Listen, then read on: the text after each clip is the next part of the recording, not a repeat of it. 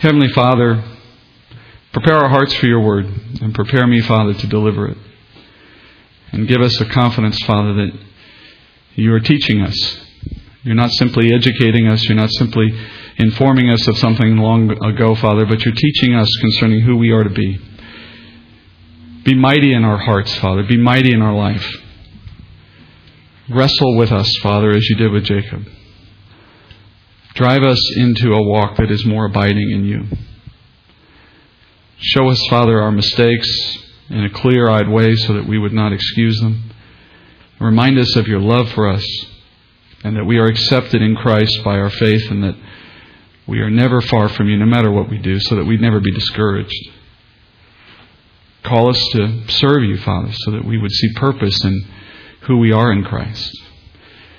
And keep our eyes on eternity, Father, on the day that we will see you face to face, on the world we will live in, in the kingdom who, that is yet to come with Christ ruling, so that this world, Father, will never be all that we care about.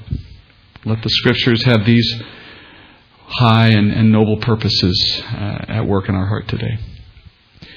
And most of all, Father, in a day that we recognize love in the earthly sense, let it never be lost on us, Father, that the true love, the only real love, is the one that you show and give to us through Christ, and that we therefore have to show others. Let us be self sacrificial in our love so that we can reflect that truth to a world that needs to know you. And Lord, let our, our study today enhance our message, encourage our hearts, uh, strengthen our resolve, soften our tone, so that we would be truly loving to the world that needs to know you. We pray this in Jesus' name. Amen the story of Samson is coming to an end, and this study is a proof that in real life there are no good guys and there are no bad guys. They just don't exist. Yeah, there are heroes and there are villains, certainly. You can find them. But heroes are never without sin. And even the villains can see their lives put to good use by God's intended purpose. So, in truth, God is the only one who is good. Sinful men by His mercy and grace, just have the opportunity to serve Him. And Samson is a great example of this. Samson is just such a man. He was a hero. He was empowered by the Spirit. He was gifted with great strength. He was called to free Israel. But he was also a villain. He served himself. He squandered his strength. He chased after prostitutes and the daughters of his nation's enemy, the Philistines. And yet, above all of that, he was a man of faith. He was a man who at times pictures Christ in his story, which is what we'll look at again today. So as we finish the story of Samson, we need to take an opportunity to see him the way the Lord actually presents him in all sides of him, both the good and the bad. And in particular, I want you to note how God takes this man and uses him, uses his life all the way to the end to good purpose. Not though without making him an example too. You know, he's an example in a couple ways. He's first an example of the fact that even those who are called by God can at times fail to live up to the potential that God has for them. But then again, we also know he's a picture of Christ, something we'll see even more clearly today. How do we reconcile these two aspects of this man? Does it bother you at all when you look at the story of Samson to think that he's being used at times as a picture of Christ? Well, I hope not, because it's encouraging to know the Lord can take even the evil that we would do at times and use it to glorify Himself. Not to excuse it, certainly, but just to remind us that God works with sinful men and women because that's all He has. The end of Samson's story is going to give us a unique opportunity to see this principle at work. Last time we saw him, you remember he was suffering in a prison, blind and miserable for having been taken prisoner by his enemies. And now I want you to see, as God has begun to work in his heart, how God can take someone at the lowest point in their life and use them to great good, to glorify himself. Let's pick up there in Judges 16. We're in verse 22. We read, However, the hair of his head began to grow again after it was shaved off. Now the lords of the Philistines assembled to offer a great sacrifice to Dagon, their God, and rejoice. For they said, Our God has given Samson, our enemy, into our hands when the people saw him, they praised their God, for they said, Our God has given our enemy into our hands, even the destroyer of our country, who has slain many of us. Well, we studied last week that when Samuel, the writer, observes that Samson's hair begins to grow again in prison, He's sending us a powerful signal about something that's going on in Samson's heart. Samson has been sitting in this prison now for some time, and in that time, in the darkness of his blindness, he's had time to think and to reflect a little bit about why he's there, how he got there. He's suffering at the hands of the enemy, and he knows that his predicament is the result of his own foolishness. But I also think he's come to realize something else, which may explain why Samuel illustrates it in the mentioning of his hair. I think he's begun to realize that the Lord has allowed these circumstances to come upon him in order to teach him a valuable lesson. And as that lesson takes hold in the heart, repentance is the fruit. And as he repents, as he concerns himself with what he has done, his hair growing back is a symbol to us of a spark of light in that darkened heart of Samson. Meanwhile, Samson, as he languishes in chains, above him, his enemies, Israel's enemies, can't stop gloating or bragging over their victory over Samson. They assemble, we're told, to give sacrifice and to give thanks to their chief pagan god, a god called Dagon. They credit Dagon with giving Samson into their hands, and they sing praises to this pagan god for their victory. Ironically, it was supposed to be Israel who would gather before their God, Yahweh, and praise him for Samson's defeating of the Philistines. That's how this was supposed to play out, according to what was said about Samson in the beginning. But instead, what Samson did was he served himself, and so now it's Israel's enemies who are stronger, Israel's enemies who are gloating. Had he served the Lord, then the enemy would have been in the situation that Samson is in. Now, at this point in the celebration, we're told the Philistines decide they're going to parade a blind, chained Samson out before them. Now remember previously Samson had moved with impunity within the land of the Philistines. You know, he had just gone into any town he wanted. He had walked through this land at any point. It makes you start to think that there wasn't much animosity between the Philistines and the uh, Jews, but that's not at all the case. If an ordinary Jewish man had done what Samson had done, if he had ventured into Philistine territory in this way, he would not have lasted very long. They would have either killed him or captured him and made him a slave. These two people were at enemies with one another. The only reason this hadn't happened to Samson is because Samson had the Spirit's anointing and with it that miraculous strength. So he never feared the Philistines. He was literally like Superman. They didn't have the strength to stop him. He was able to single handedly defeat entire armies. So he walked with impunity through the land of the Philistines because he knew they could do nothing to stop him. Which, of course, made them all the more angry. He mocked them in that way. Not only did he not commit himself to the mission that the Lord had given him, he refused to take his enemy seriously. And nothing could have been more foolish. Samson was only as invincible as the Lord allowed him to be. And since Samson didn't seek to please the Lord, well, then Samson was taking great chance when he mocked the enemy that he was supposed to be defeating.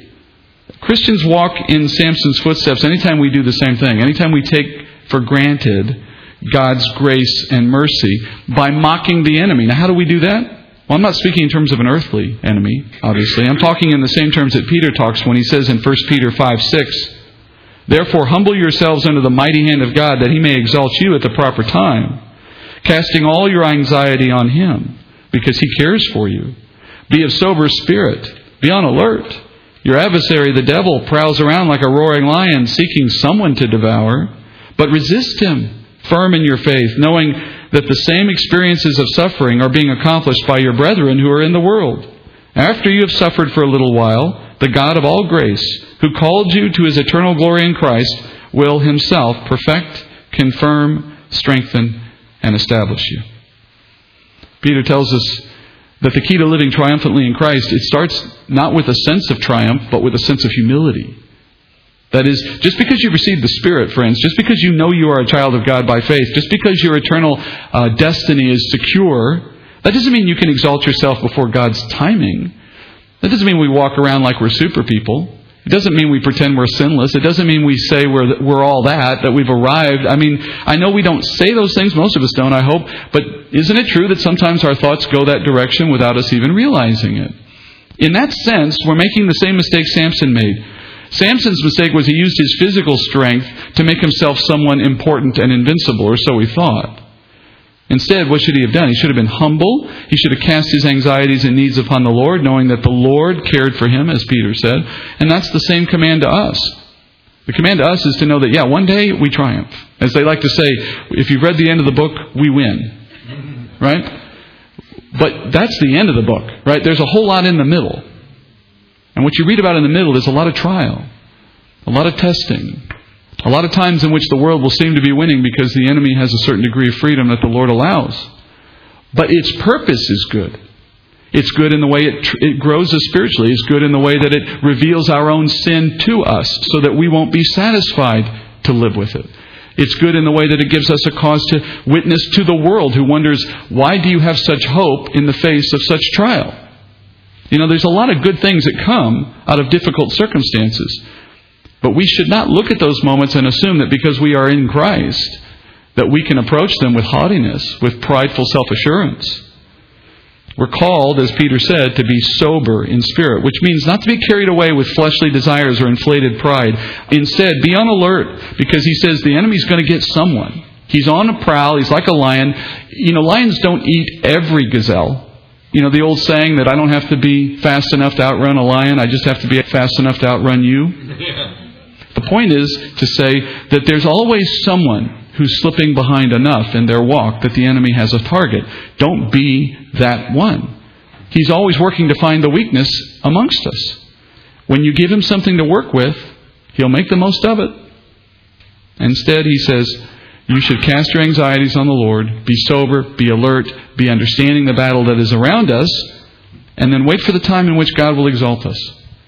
That's the story of Samson's life. He failed to live in a humble way. He instead treated the enemy as someone to be toyed with. That was the lesson we saw with Delilah. And as a result, what did the Lord do? Eventually, the Lord said, You know, you can't just do this forever. You had a purpose, and now you're mocking not only the enemy, but me. And he gave Samson up to the enemy as an opportunity to bring Samson low. Friends, here's the point Does God concern himself with our physical well being above our spiritual well being? Never. Our spiritual well being has always and always will be more important to the Lord than our physical well being, because spiritually we're eternal, physically we're not.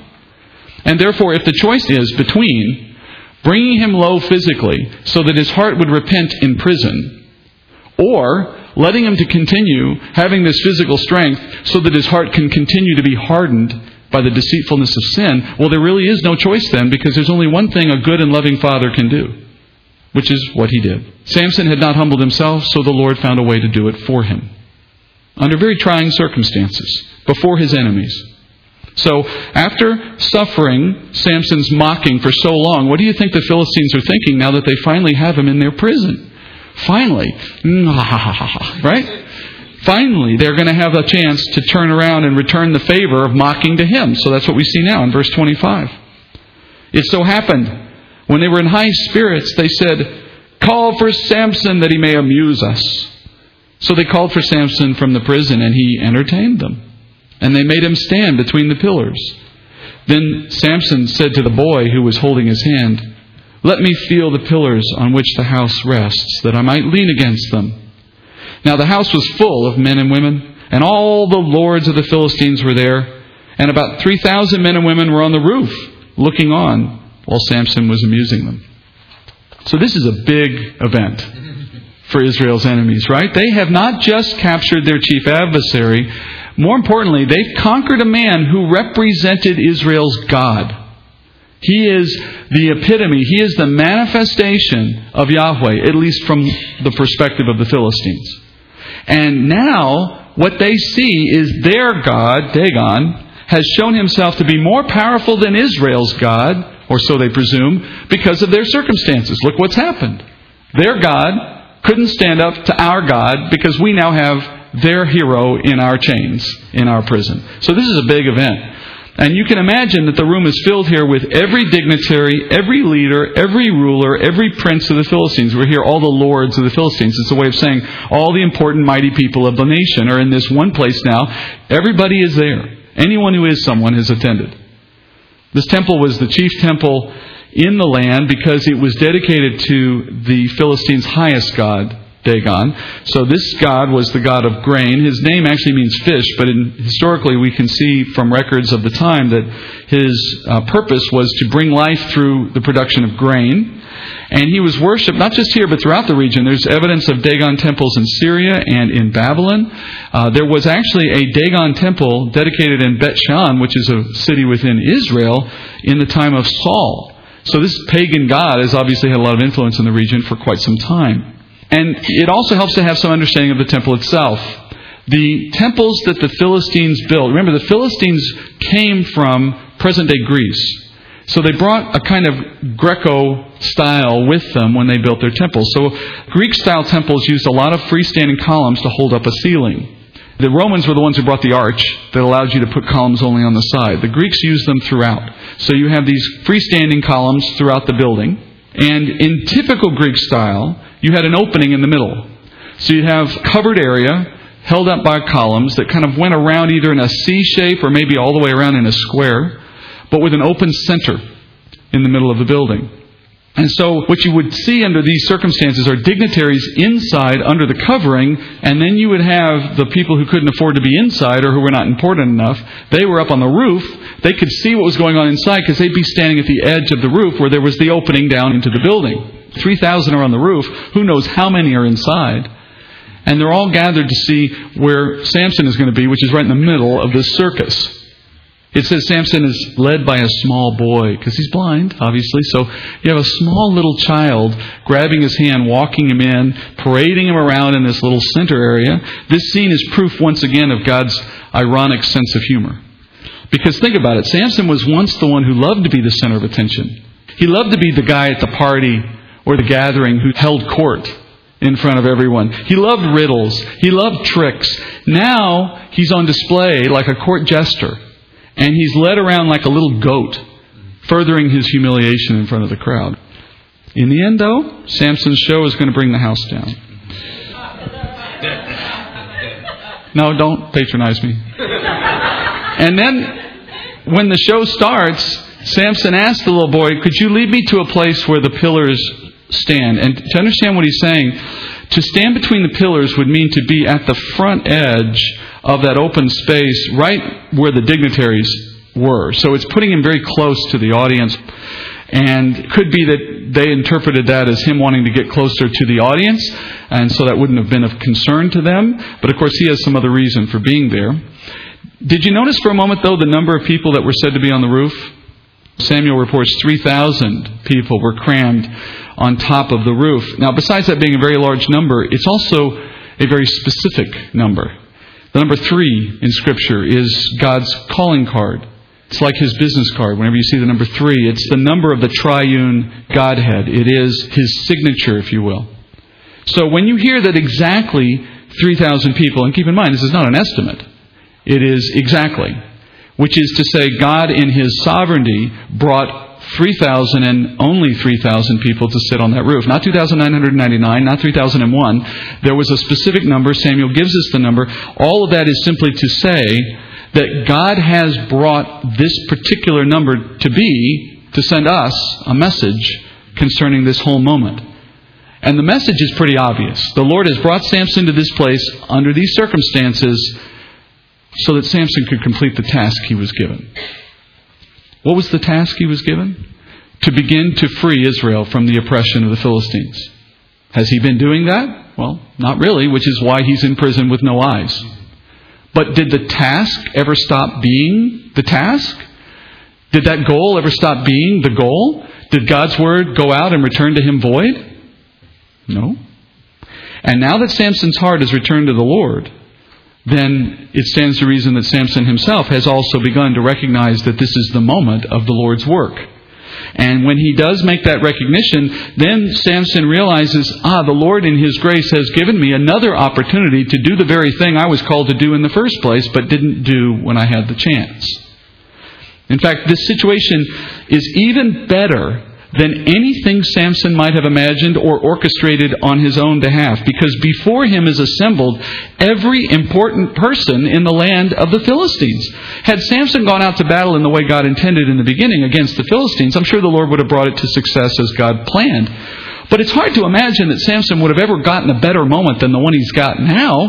That is, would he have ever had a chance to eliminate every single leader of the Philistines in one fell swoop? Where else could this possibly have taken place? They have been assembled before him as if on a silver platter. All that's required now is that Samson recognize the opportunity and act in faith like he would have, should have, could have been doing all along. And Samson, I believe, has made that connection and does recognize that he has this opportunity. There's just one problem. And the problem is he has no power. He's chained. He's blind. He's without his strength. Samson is in the perfect place to do everything God has called him to do, and yet he now, ironically, lacks the power that would enable him to do it. That leaves only one option. Verse 28. Then Samson called to the Lord and said, O Lord God, please remember me, and please strengthen me just this time, O God, that I may at once be avenged of the Philistines for my two eyes. Samson grasped the two middle pillars on which the house rested and braced himself against them, the one with his right hand and the other with his left. And Samson said, Let me die with the Philistines. And he bent with all his might, so that the house fell on the lords and all the people who were in it. So the dead whom he killed at his death were more than those whom he killed in his life. There's a couple of different ways to imagine what must have happened. Uh, I've read several versions. There's those who think he maybe pushed them apart left to right like this. There's others, though, that imagine that he may have just been pushed against them forward like this, two on either side. It really doesn't matter. Obviously, the outcome is the same either way. And as the young boy positions him there, Samson cries out to the Lord. This is the first time in Samson's story he's done this, going all the way back to the beginning. The first time he has ever appealed to the Lord for a blessing to accomplish the mission that he had been given from birth. He asked the Lord, Grant me strength just one last time. And with this opportunity, I can accomplish the mission. Now, notice his words aren't exactly the words I just used. He speaks specifically of avenging his own misfortune, which I think is testimony to the fact that even as we move in faith, in repentance, it doesn't mean that we automatically leave behind that side of our nature that has been the source of compromise from the beginning. This man's pride is still there. It's not a Hollywood story. You don't wake up one day and suddenly you are a saint. That's not real life. And the scriptures are nothing if not real. Therefore, you see this man still thinking in personal terms, but his actions definitely demonstrate faith in the promises of God. And we'll see that here clearly as we look down through the text. He's avenging the loss of his eyes, but he is ultimately advancing the purposes of God's plan in what he was told his mission was that is, to defeat the Philistines.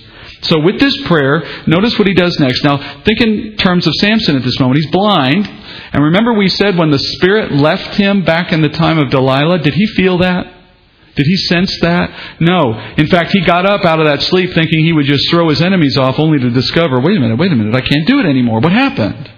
And when we looked at that, we remarked that the Spirit's coming and going. It doesn't have some kind of buzzing sensation in our body. All right? That's not the way the Spirit works.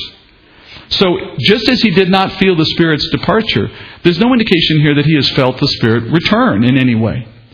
Which would mean that he's speaking a request and then acting in faith. He pushes. Now, he could just as easily have made a complete fool of himself. Had the Lord not granted that request, he'd been sitting there going, hmm, It takes a man who has confidence to act on the Word of God. He's not just acting here because he wants something for himself. He's acting in confidence that this is what God has empowered him to do in the first place.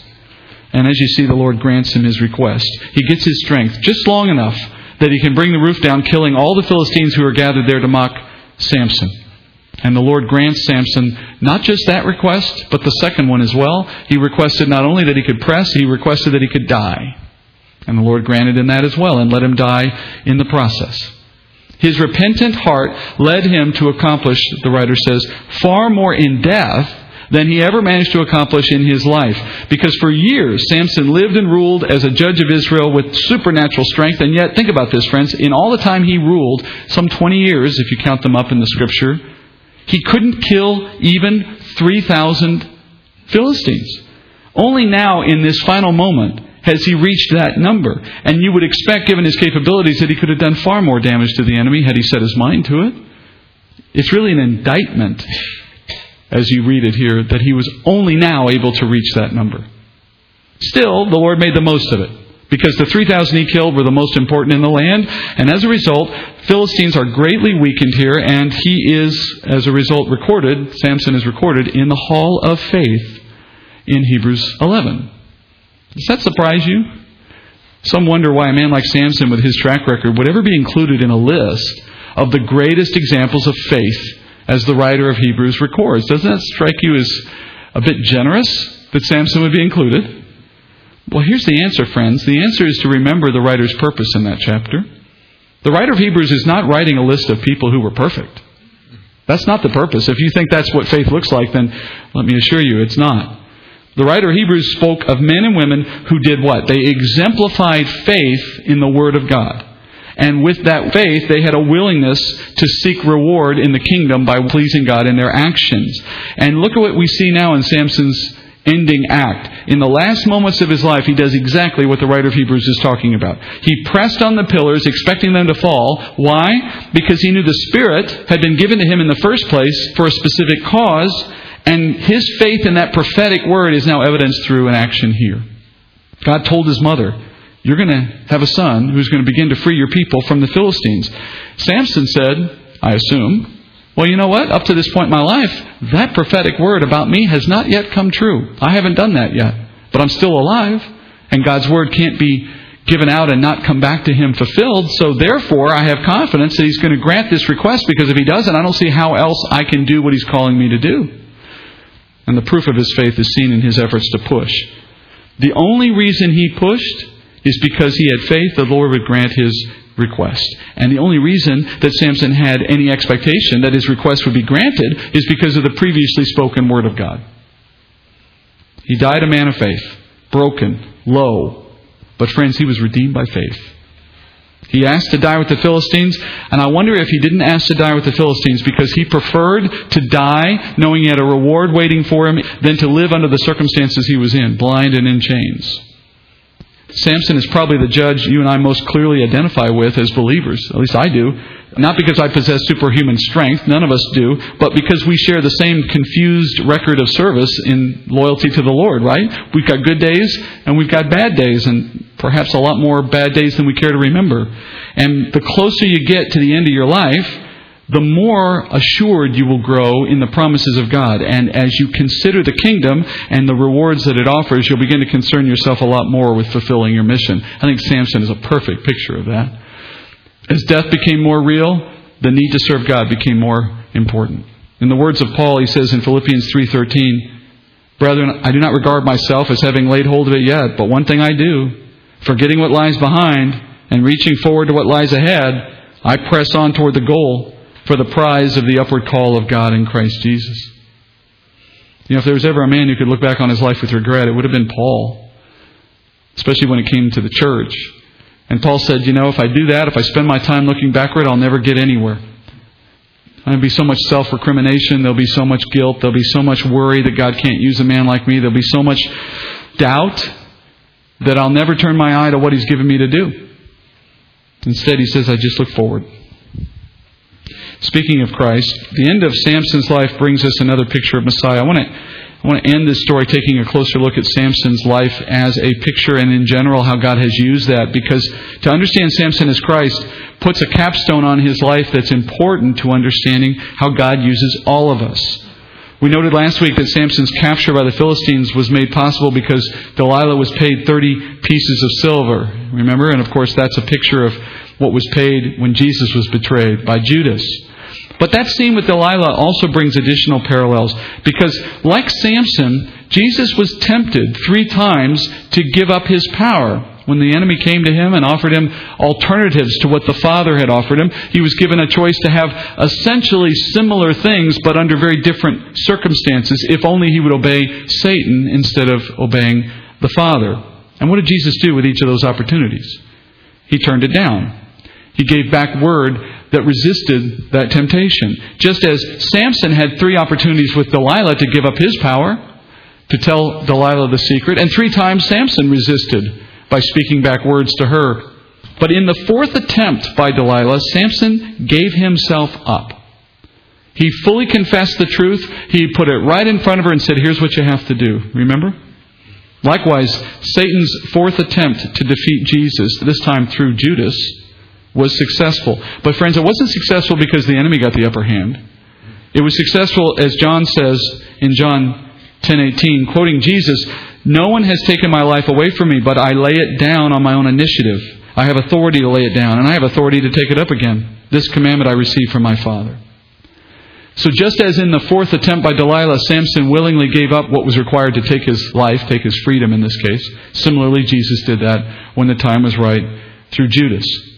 And then, as Samson is being led away by his enemies, what's his condition? Well, he's blind, he's in chains, bound, and he's humiliated. Likewise, we're told by Luke that Jesus was led away blindfolded, that he was mocked by the Roman authorities. Mark reports that he was bound, then back to Samson. We're seeing Samson today brought out to entertain his oppressors, just as Jesus was led out before Herod and mocked before Herod and led out before Pilate similarly. Later, Paul says Jesus suffered shame on the cross in that he was without clothes and that he was killed in public view, hung on a cross. Finally, Samson entered prison. But he went into prison only so that he could then leave and in the process bring down a temple. Then again, so did Jesus. He made a very similar journey. Peter says Jesus entered into the place of prison for the departed spirits. In 1 Peter chapter 3:18 we read, "For Christ also died for sins once for all, the just for the unjust, so that he might bring us to God, having been put to death in the flesh, but made alive in the spirit, in which also he went and made proclamation to the spirits now in prison." And when Jesus departed, we're told that he set free those who were his in Ephesians 4:8. Therefore it says, when he ascended on high, he led captive a host of captives. And he gave gifts to men. Now, this expression, he ascended, well, what does it mean? Except that he also had descended into the lower parts of the earth. Christ sets free the captives, and he did it by setting us free from the law. Hebrews 8:13 says, when he said a new covenant, it meant he made the first obsolete. But whatever is becoming obsolete and growing old is ready to disappear. When Christ came and inaugurated the new covenant in his blood, it wasn't just the law that disappeared, but the temple, the priesthood, the sacrifices, all that came from the law was also done away with. So just as Samson took down a stone temple, so did Jesus.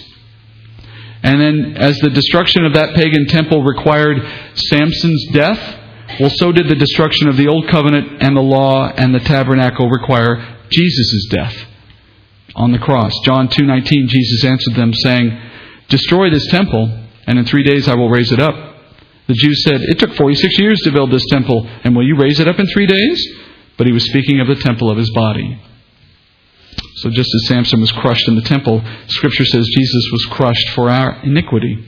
And then finally, Jesus' body was cared for in death by friends who took it away and buried him in a tomb. And similarly, we read in Judges now, last verse of the chapter, verse 31.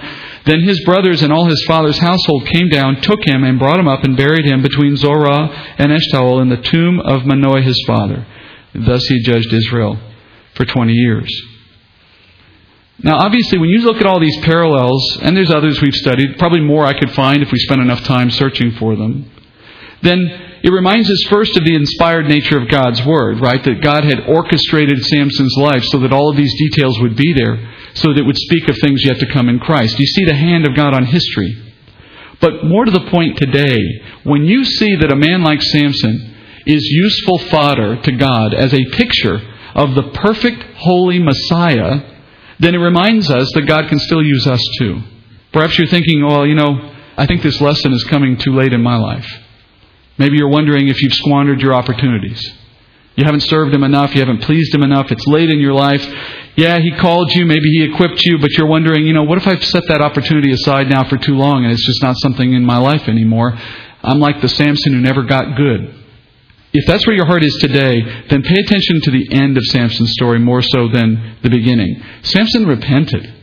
Samson came to realize the Lord was still calling him. Samson took a step of faith. He prayed to God to use him. And as a result, when he put his shoulder to the work with that one small step of faith, the end of his life accomplished far more than the whole of his life accomplished before it. Take note of that. Take note of that mercy from God. The grace of God. The Lord allows Samson to do a great thing even after so many years of disobedience. Why? Because he repented. Because he walked in faith. That's all it took. But not only did God do that, the Lord recorded Samson's life here and again in the hall of faith to his credit. And then above all of that, the Lord made Samson's life a reflection of his beloved son, our Messiah. If God can take a man like Samson with all of the baggage that we've seen in this man's life, can he not do the same for you and me? Don't let the enemy convince you that you're washed up. Or that the Lord has given up on you. Or the Lord is beyond using you. Like you've ruined your chances. Friends, you never had a chance if you're thinking of it in terms of your own abilities or your own worth. No one has that inherently. What we have instead is a loving God who has called us and made us one of His by faith, washed us clean by the blood of Christ, and because of that, and only because of that, He delights to use us. And if you say no to Him a million times in service to Him, that does not preclude the potential that He uses you the one millionth and first time, provided we come back to Him in repentance. If you return to Him, great things can still happen. And friends, I should add, if you have never strayed, then you don't know the truth. Because you have. But if you're in a good spot right now, or so you think, well, be renewed in your confidence that you can serve Him, that you can accomplish great things. Let's go to Lord in prayer. Father, Samson's life is uh, such a remarkable life. Few of us, Father, can say that we started with what Samson started with, the kind of unique and singularly powerful set of gifts given by the Spirit, Father. That is, uh, that is certainly not the average testimony. But still, Father, so many of us can identify with his life, with his mistakes, with his shortcomings, with his lack of focus on the mission, with his desire to feed the flesh. Who isn't that person from time to time? But Father, if it's true that we can be like him in those days, then it's just as true we can be like him in his last day. We can be a man or woman who seeks to please you in faith, having repented of the things we've done wrong and having seen now your work around us and an opportunity once more to join in. Father, we can be just like a Samson. We can step in to that work and you can do great things through us. I pray, Father, that for those in this room who have felt left aside, unworthy, those who may feel they've wasted too much time or have simply set you aside for the world. I pray, Father, that Samson's story would be a reminder that uh, as long as we have breath in our lungs, the opportunity remains. For your grace, your love, your forgiveness, it never exhausts, Father. And that's, that's all we need to know. I pray, Father, that our hearts would turn to you, our desire to serve you would be reignited, and that we begin to make the new decisions you ask us to make. And then, as we do that, Father, encourage us by working through us. For we know you love us, Father, on this Valentine's Day. We pray this in Jesus' name. Amen.